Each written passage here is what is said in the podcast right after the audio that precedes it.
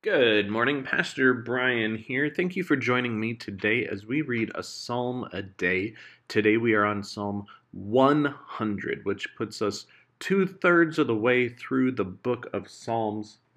And it's been a great time to, to spend this morning uh, with you and each morning with you, being able to, to read the Psalms together and to have a little conversation about what it is that we pulled out of the text today. So let's do that with Psalm 100. Shout triumphantly to the Lord, all the earth. Serve the Lord with celebration. Come before him with shouts of joy. Know that the Lord is God. He made us. We belong to him. We are his people, the sheep of his own pasture. Enter his gates with thanks Enter his courtyards with praise.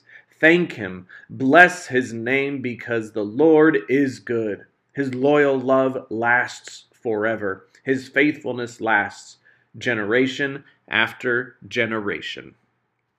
That's the end of Psalm 100. And do you know what hit me as soon as I started reading this psalm? Well, not as soon, but as soon as I read verse 4, enter his gates with thanks, enter his courtyards with praise. It reminded me, again, uh, a lot of the Psalms come, f- or a lot of songs come from the Psalms, not the other way around, obviously. Uh, a lot of songs come from the Psalms, and this psalm, when I read verse 4, reminded me of the children's song, He Has Made Me Glad. And it just brought me back to, to Sunday school. It brought me back to that song you know, enter his gates with thanksgiving in your hearts, enter his courtyards with praise. This is the day that the Lord has made. Let us rejoice and be glad. For he has made me glad, for he has made me glad. I will rejoice, for he has made me glad.